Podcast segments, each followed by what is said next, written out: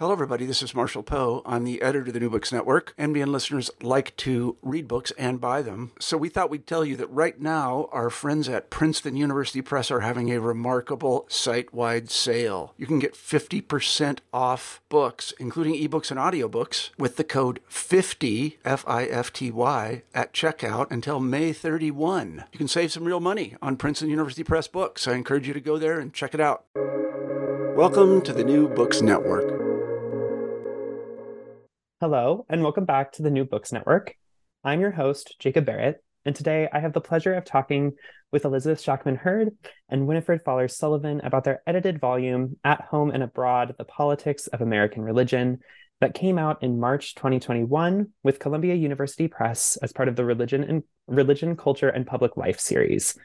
Elizabeth and Winnifred, welcome to the podcast and thank you for joining us. Thank you. Thanks for having us.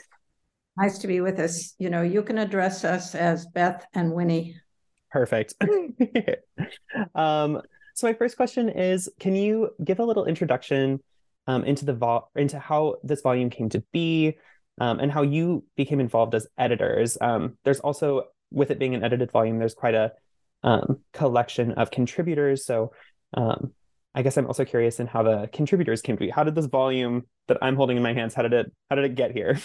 well, I mean, it, it's um, it's a good story. So uh, Beth and I were working on a previous uh, project, um, also like this one, uh, funded by the Luce Foundation, who we are anxious to thank uh, for the support of this project because uh, because that made a big difference in the volume. But we we were working together with uh, Saba Mahmood and Peter Danchin on a project called Politics of Religious Freedom, which also resulted in an edited volume.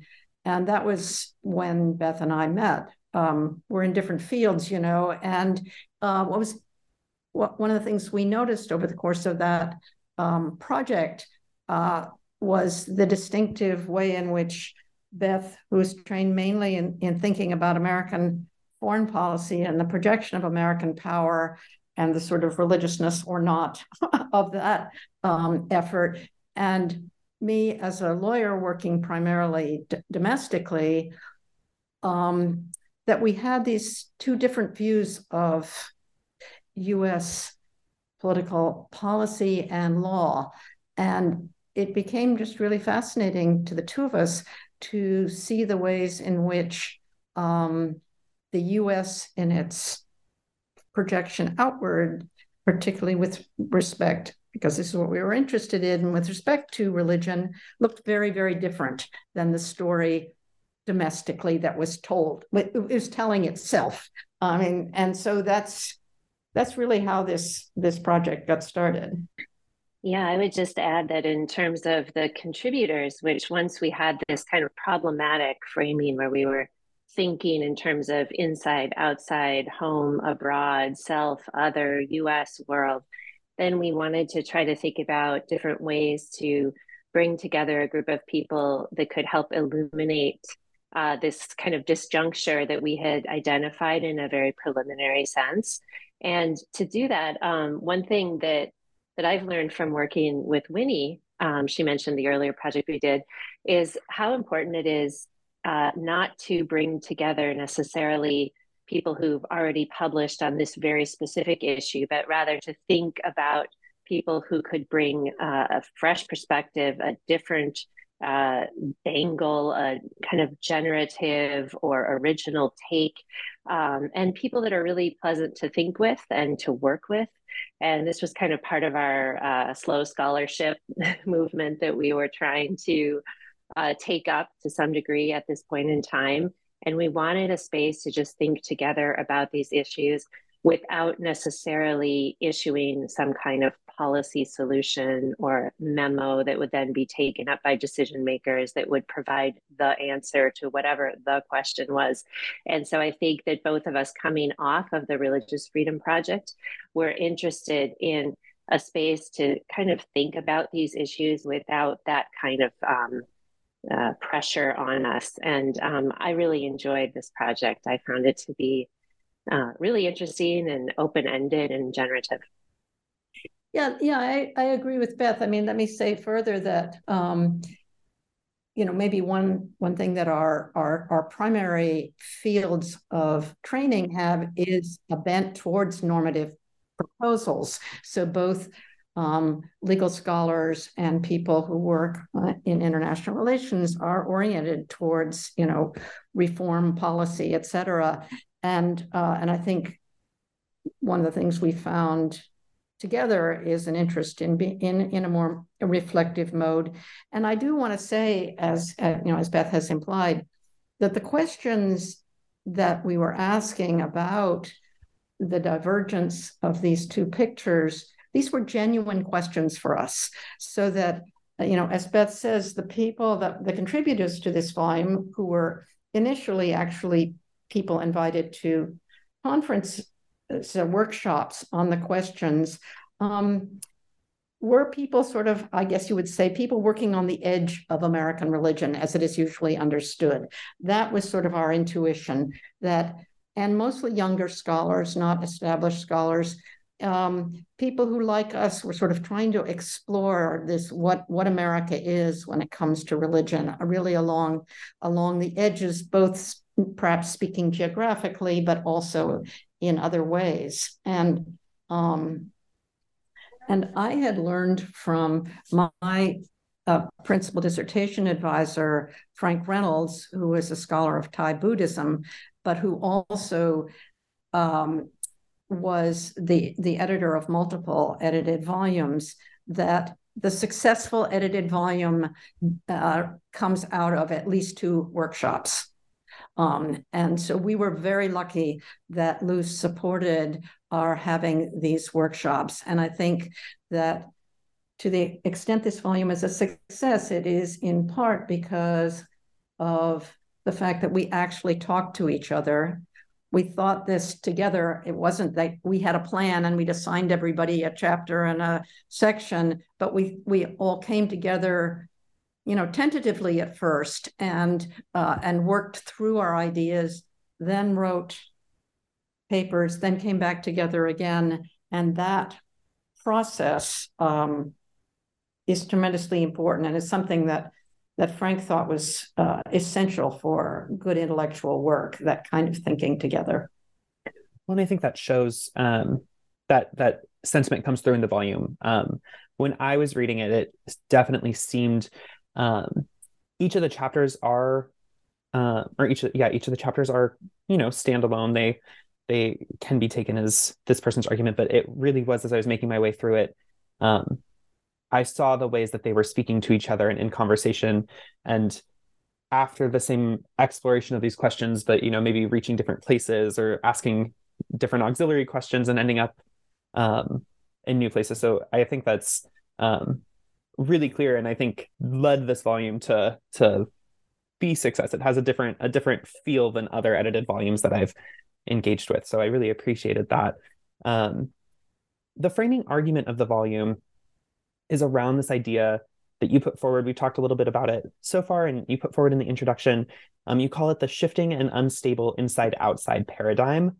Can you explain what this is and why it's important to think with this framework when talking about politics and um, American religion? Uh, yeah, I'll take a first stab at that. It's a very big question. Um, as you know, this is kind of the the motivating um, paradox, um, disjuncture, disconnect, um, generative um, point to think with that we took as kind of a launching pad for the volume as a whole. And I think it arose in part because there were, um, at least at the beginning, as we started to think these issues, we were confronted with a series of uh, interesting differences between between the way that uh, religion is conceptualized um, as kind of naturally free or coming into freedom in the American context, and on the other hand, in the overseas or abroad context as being something that was always uh, constrained, um, somehow established, less free. And we were interested in that paradox and the ways in which um, law and policy were both reflecting it, but also generating this impression in, in different ways and in different fora. and through different mechanisms. And this is obviously a huge, huge endeavor um, to take on. And I think one of the things that we discovered very quickly, or at least I can speak for myself, I discovered very quickly was the extent to which what we had conceived of as this home or the domestic sphere as opposed to the foreign or the abroad was itself thoroughly riven and permeated by this very same set of you know complex histories dynamics of uh, of the the management the domestication of religion um, and it was just a question of where you looked so this in a sense what we ended up doing i think was taking apart this myth of inside outside self other foreign and domestic and saying look all of these uh, are these are powerful stories they're stories of the American story, American exceptionalist story, to be very specific. And in order to understand them well, we not only need to look at this home and abroad binary, but we also need to think about uh, what happened in what we understand to be the US domestic sphere. Um, and also what happens in all of the liminal spaces that we understand to be neither foreign nor domestic, neither home nor abroad, and those spaces became very, I think, important to help us think this question. Um, and David Maldonado Rivera's and Greg Johnson's pieces are just the two that jump to mind right away as um, Puerto Rico and Hawaii, respectively. Um, but there are there's an endless number of really interesting quote unquote domestic or liminal domestic foreign cases that shed a very bright light on uh, the political, social, and religious construction that we come to understand as the American domestic, which is then contrasted to something called the foreign. Yeah, yeah, I would agree. I think that we, uh, another way to say that maybe is that we found, of course, that there were abroads at home and homes abroad.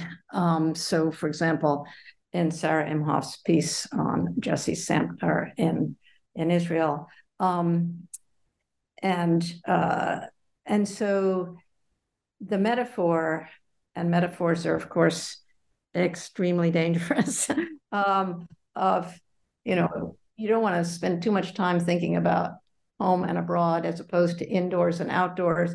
These are actually you know th- these are are inside and outside. Some of this is sort of geometric some of this is geographic some of this is you know effective in certain kinds of ways but also of course created and maintained by law. Um,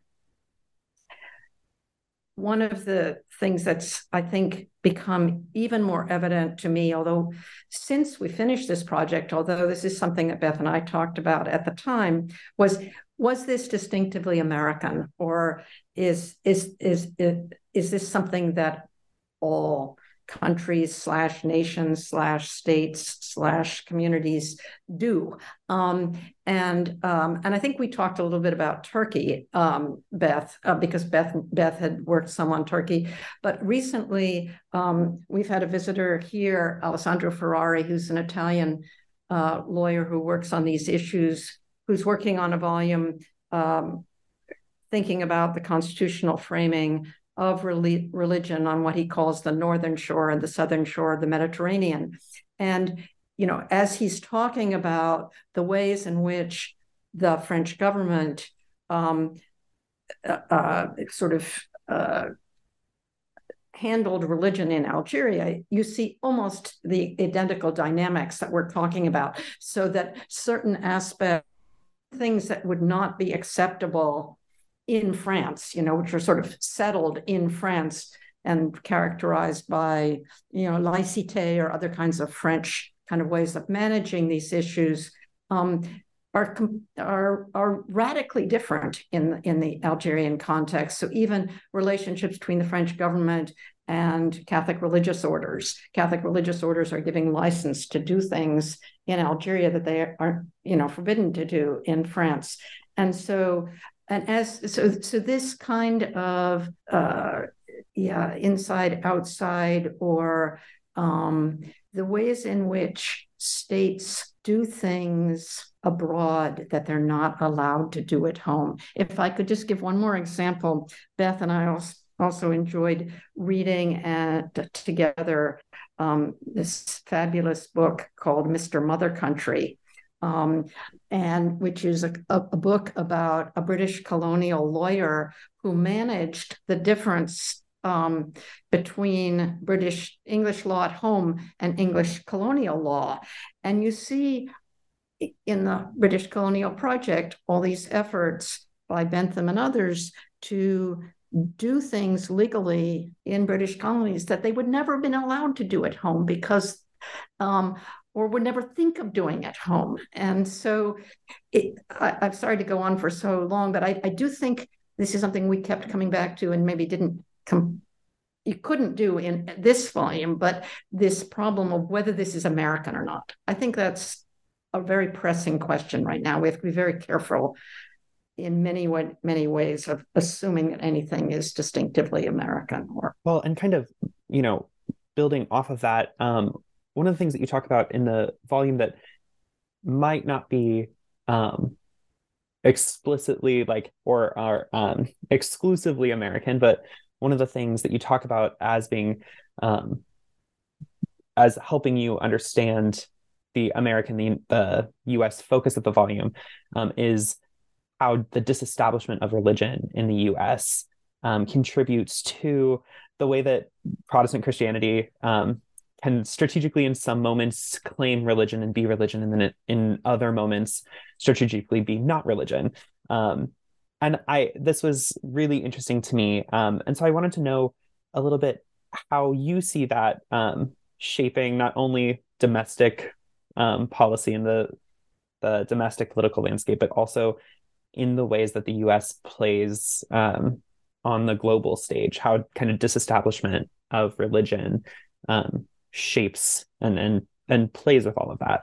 Um, all right, I would just say one thing, which was um, that I recently uh, read uh, this very very um, interesting book um, on Catholicism in France, uh, and I saw so many of the same dynamics where we uh, kind of a, a, capacity to shape shift is kind of the terminology that we used, and the capacity of the majoritarian tradition to uh, kind of elide attempts to pin it down and to uh, appear in different guises, in different forms, in different uh, under different assignations, you could say almost whether it's cultural or whether it's quote religion. And so I would say just building off something that Winnie made in response to your last question, the point that she made, uh, that this is definitely something that is not exclusively American, but that may rather be a kind of dynamic that we see of um, modern governance of uh, religious difference in general um, by the state. And so, uh, having said that, I do think that there are specific i mean there always are going to be specificities different forms of governance different histories different contexts linguistic differences and so on um, so i think what we were trying to get at here is in some sense without suggesting that it is unique or that there's nothing like it in the world that there is something rather distinctive about uh, well, I would say the the phenomenology of disestablishment, or when you might want to put an emphasis, I'm not sure, but on the legal phenomenology of disestablishment. And so, what does this all look like? How do how do we come to understand ourselves as living in a world in which quote religion is quote disestablished, and what does that mean then when we turn to other contexts, um, whether they are internal or external, geographically speaking, um, to, in other words, non majoritarian contexts, and try to understand uh, the politics of social difference and religious difference. Uh, so I think we were trying to. Um, trying to understand some of that distinctiveness that has come with the American project with regard to disestablishment. What does it feel like? What's the what's the sensorium? Um, here I'm thinking also of Courtney Bender's chapter, which I think is a really interesting experiment and study in uh, particular sensibility, um, which is uh, she identifies um, from this sort of, I want to say bird's eye view, but it's really more of an airplane eye view um, out over America and what that uh, helps us to understand about American exceptionalism. So again, it lands in really different places. Um, but I think there are points of contact that that make for an interesting conversation. Yeah, I, I, agree. I think that there are, um, just to, to, to talk a little, little, bit about the distinctiveness of the US context a little better. Um, and this is something that's also been brought home to me partly through my conversation with uh, with with our friend Alessandro Ferrari, is that when uh, continental Europeans talk about um, this set of issues, and we do have many things in common, but the church and the state have a kind of reality in continental Europe that they simply don't have in the US. Um, I'm fond of saying that we do not have a church or a state. Um, we, the people, are in charge of both uh, religion and governance in, in, ways that are very deeply in, embedded in our constitutional order. And um, I think there are ways that that disavowal, both in the creation of a government of limited powers in the Constitution, the federal government, and also lacking the sort of plenary sovereign power that that that European states, for example, and other others have, um, and also the disavowal of the church uh, creates um, a, a, kind of distinctively unstable field in both areas. Um, it's something we call freedom, um, but it's something that's uh, resulted in a lot of violence. So. Um, and, and I and I think that what we see actually is this sort of constant um, effort to sort of create or invent or imagine that both the church and the state in order to stabilize this. And I think, I don't know, Beth and I haven't talked about this recently, but I, I think that some of Beth's work about the border and stuff, you see this kind of uh, invention of the US, a US state for certain kinds of purposes, um, but it doesn't have the sort of plenary, sort of paternalistic power of the European state. It gets, and the same with the church. The church also gets invented at various moments in order to, um, uh, and and this is something that I, have I've written about more elsewhere than I have in this book. Um, as, but it is true that the, the fact that the majority religion in the U.S. is um, certain kind of small e evangelical Protestantism, and comes from the sort of uh, low church or uh, uh, you know free church movement, I think also has an effect. So, just for example, uh, the associate director of the center that I work in here at IU told me that last week he was walking across campus and he was evangelized by three young students who uh, greeted him and um, you know, and asked him whether he knew Jesus. And when they learned that he was the associate director of the Center for Religion and the Human, they hastened to say, oh, but Christianity is not a religion. Um, but just confirming what uh, Beth and I, you know, so uh, uh, that, uh, you know, Christianity is a personal relationship with Jesus. Now, the other religions would say the same, of course. And there's a long story there about denominating something a religion or not. Uh, but I do think there is a distinctive way in which, uh, you know, low church or free church Protestantism narrates itself as not a religion. Um, that um, allows it to have a certain kind of unmarked quality in in the U.S. and lots of people have, have written about this. Um, even while, you know, as Beth said, um, you know, in France, um, French secularism, sometimes called Catho-laïcité, is actually just as Catholic as American, you know, secularism is Protestant, but in different in different ways. Yeah. Yeah one of the um one of the things um in the introduction that you write my um that I think kind of dovetails with this nicely. Um, I hope you forgive me for reading um, a sentence that you wrote back to you, um, but I think it's really good, and I want to I want to um, get it right, and so forgive me. um, but you write that um, efforts to promote and institutionalize the protection of private property, capitalism, individualism, democratization, the rule of law, and other staples of the modern legal and political order all rest on reorderings of the local ways of life, law, and governance, which imply new religious self understandings and affiliations.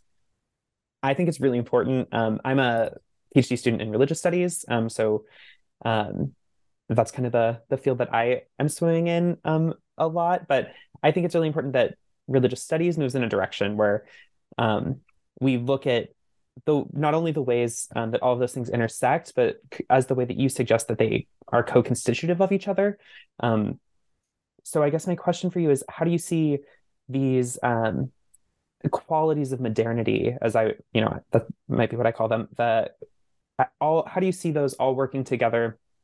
Um, and then how does religion play in that? How does all of these, you know, freedom, democracy, capitalism, individualism, all these things, how are they working together, building each other? What's the role of religion in that? And then how does religion also build them as they build religion? I guess is my question. This is something that I've spent a lot of time thinking about in my own work. And so I wanted to to get your thoughts on it. I would just say that in order there probably isn't a single overarching answer to a question like that. And I think that the it's funny you picked that sentence because um, it's kind of a provocation because it's so broad and uh, general in so many ways. And I think what comes to mind for me is uh, I think some of the most interesting work, and again, to go back to David's chapter on property, um, which um, Winnie has also picked up in her chapter in Church State Corporation on property. Uh, this is this is such a fascinating window into these issues, and so I see that list from my point of view as kind of a provocation, as kind of a way of saying, if you want to understand religion, you want to understand these questions that we're grappling with. Here's a few places you might look, and they might not be the places you expect, or they might not be the first thing that comes to mind you might want to go and think about uh, rule of law. You might want to think about property. You might want to think about uh, the what it means uh, to transition, you know, from the colonial to a post-colonial order. Um, I just read an interesting manuscript by Rabiat Akande, which is looking at the Nigerian context and very specifically the transition from the colonial to post-colonial Nigeria and what that entailed and what people kind of the, the, the common narrative that we tell about uh, that transition and the kinds of modern understandings of statehood and sovereignty that go along with it can be quite a different story from the perspective that we're telling here. And I think that she opens up some of these issues uh, about the ambiguities, the ambivalences of uh, what is perceived by many to be a simple transition to secular statehood and saying, look, you know, actually this entails a whole host of very complex tradition uh, transitions and changes and shifts, and we need to try to understand the ways in which religion is implicated in all of them differently. So for, it's a context specific challenge, but it's also a provocation to try to get to some of these big uh, sort of uh, containers in which we have uh, you know, kind of assigned political and legal order in modernity and try to understand, you know, how do we think these anew? How do we think them in a way that is fresh with new eyes that doesn't uh, kind of make all of the assumptions that we're used to making about the politics of religious difference? Yes, I think that one of the interesting things about making this gesture is um, that religion can uh, kind of dissolve in this um, picture in a way that I think is really helpful, but is also challenging. Um, so I don't think any of us think, or I, I know Beth doesn't, that that um, religion can be held as a constant across these, or that an independent variable of some kind, where uh, we understand religion to have effects as if religion is a thing um, or a stable object. Um, my own view is that one of the, you, you mentioned religious studies, that religious studies as a field is, is an interestingly um, sort of a, a, rogue field or a non-field. Um, it ends up being a place in, in the modern American particularly, I think, uh, a distinctive way in the US, um, academy for thinking a lot of things which are not permitted in other places. And that we might say that those things uh, got excluded in part because they were taken to be religious, or that there are ways in which uh, the kind of modern differentiation among um, uh, aspects of, of, of sociality um, get to be thought together somehow under the rubric of religion. And i think and i think this is also for me particularly as interested in law that if you look across this volume not only does religion as a stable object uh, dissolve in ways that are really helpful but so does law so that you know it's very conventional in this country and, and in in, and also in many religious studies department to teach a course called law and religion and that would be primarily the decisions of the US Supreme Court under the First Amendment. This is a tiny fraction and probably increasingly unimportant fraction of the conversation and the place where law and religion encounter one another. And uh, and I think you see across our volume you know, uh, from Nancy Benger's piece on Chicago and the municipal to to Greg Johnson, and since David says, but but there's law in all of these, right? At every different level, um, you know, local to national to international, uh, state law, non-state law, religious law, non-religious law, and so uh, yeah, I see. Um, now I think I've forgotten what your question is, so I think I'll. anyway, you, you, you mentioned religious studies. You know, I guess you you asked us about this sentence, this as the best says, this capacious sentence, which seems to gesture to just about everything. Um, yeah, this is one way to rethink uh, religion: is to assume always that there's a religion story. And I would always assume there's a law story and that the two are always intimately related and in some ways interchangeable. Yeah, no, I think that's really important. I I think to a course that I'm in this semester, um, we're looking at it's not in religious studies, it's in a journalism program, and it's more um, like a research methods course. Um, so I'm you know in conversation with different people who are reading different things and have different assumptions and um, one of the things that i'm working on in that class we were looking at um, social media data. And so I was looking at social media data from the summer around what people are tweeting about with regards to the Supreme Court.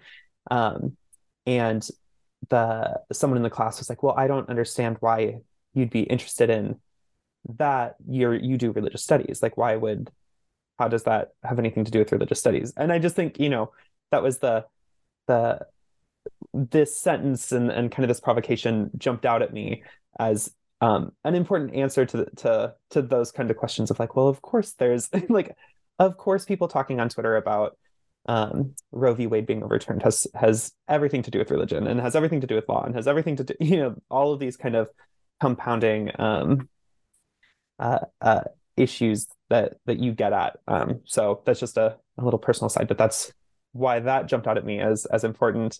Um, I guess my last question for you would be we started talking about this um, at the beginning of the of our conversation about how this volume um, is very interdisciplinary. Um, there's, you know, the two of you come from different fields. You're writing about religion. The contributors um, presumably are all, you know, from from different fields and different content areas, and kind of where you said bordering conversations about um, religion and, and America.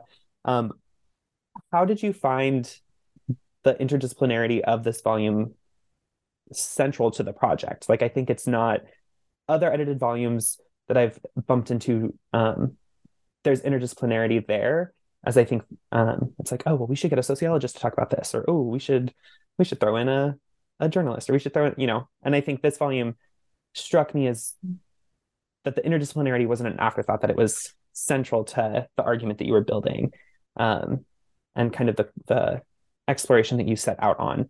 Um, so I guess my question is, is that a fair characterization? And then um, how did you, how did interdisciplinarity um, shape what you did? I mean, I don't know what you would say, Beth. I, I, I think that I'm a little resistant to this question because I don't mm-hmm. think we think in that way quite. Um, in other words, I would say that if this volume is interdisciplinary, that's an effect of our method, which is really driven by the questions that we have and um, and the ways in which we're interested in people who don't necessarily stay in their own lane. Um, and but I think that a question like, um, you know, how does one account for the fact that um, that this inside outside or at home and abroad dimension seems to be a fairly significant and or important um, aspect of American religion, something worth noticing, and is that in order to think about this in a capacious, multidimensional way, it involves you know people who use historical methods, anthropological methods, um, people who who come from um, you know more theor- theoretically driven or philosophically driven kinds of um, conversations, and that if that's what interdisciplinarity is, that's the result. How would you say it, Beth? So I would say that uh, I agree with all of that.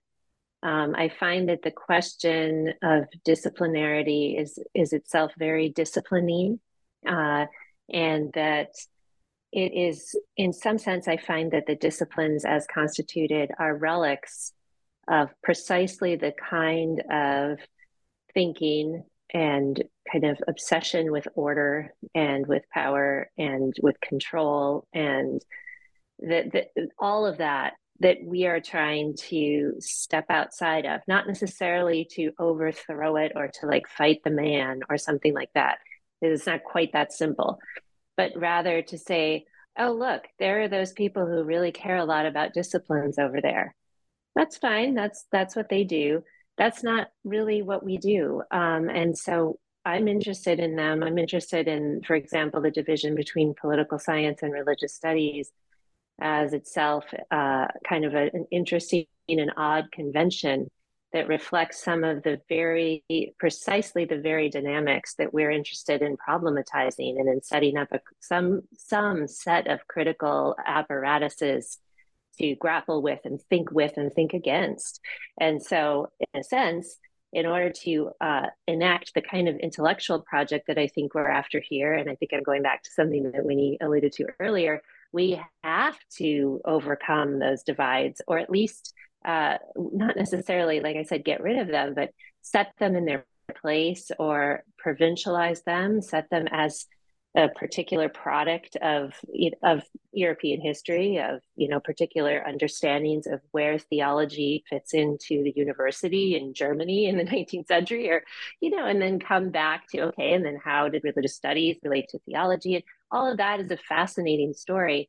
And if you see that as a particular history and the disciplines that we've inherited or received from that history as themselves uh, objects that are interesting to study, but by no means, uh, you know, uh, standing outside of time and history and politics and religion, then they become themselves kind of uh, provincialized in a certain sense that I think is helpful.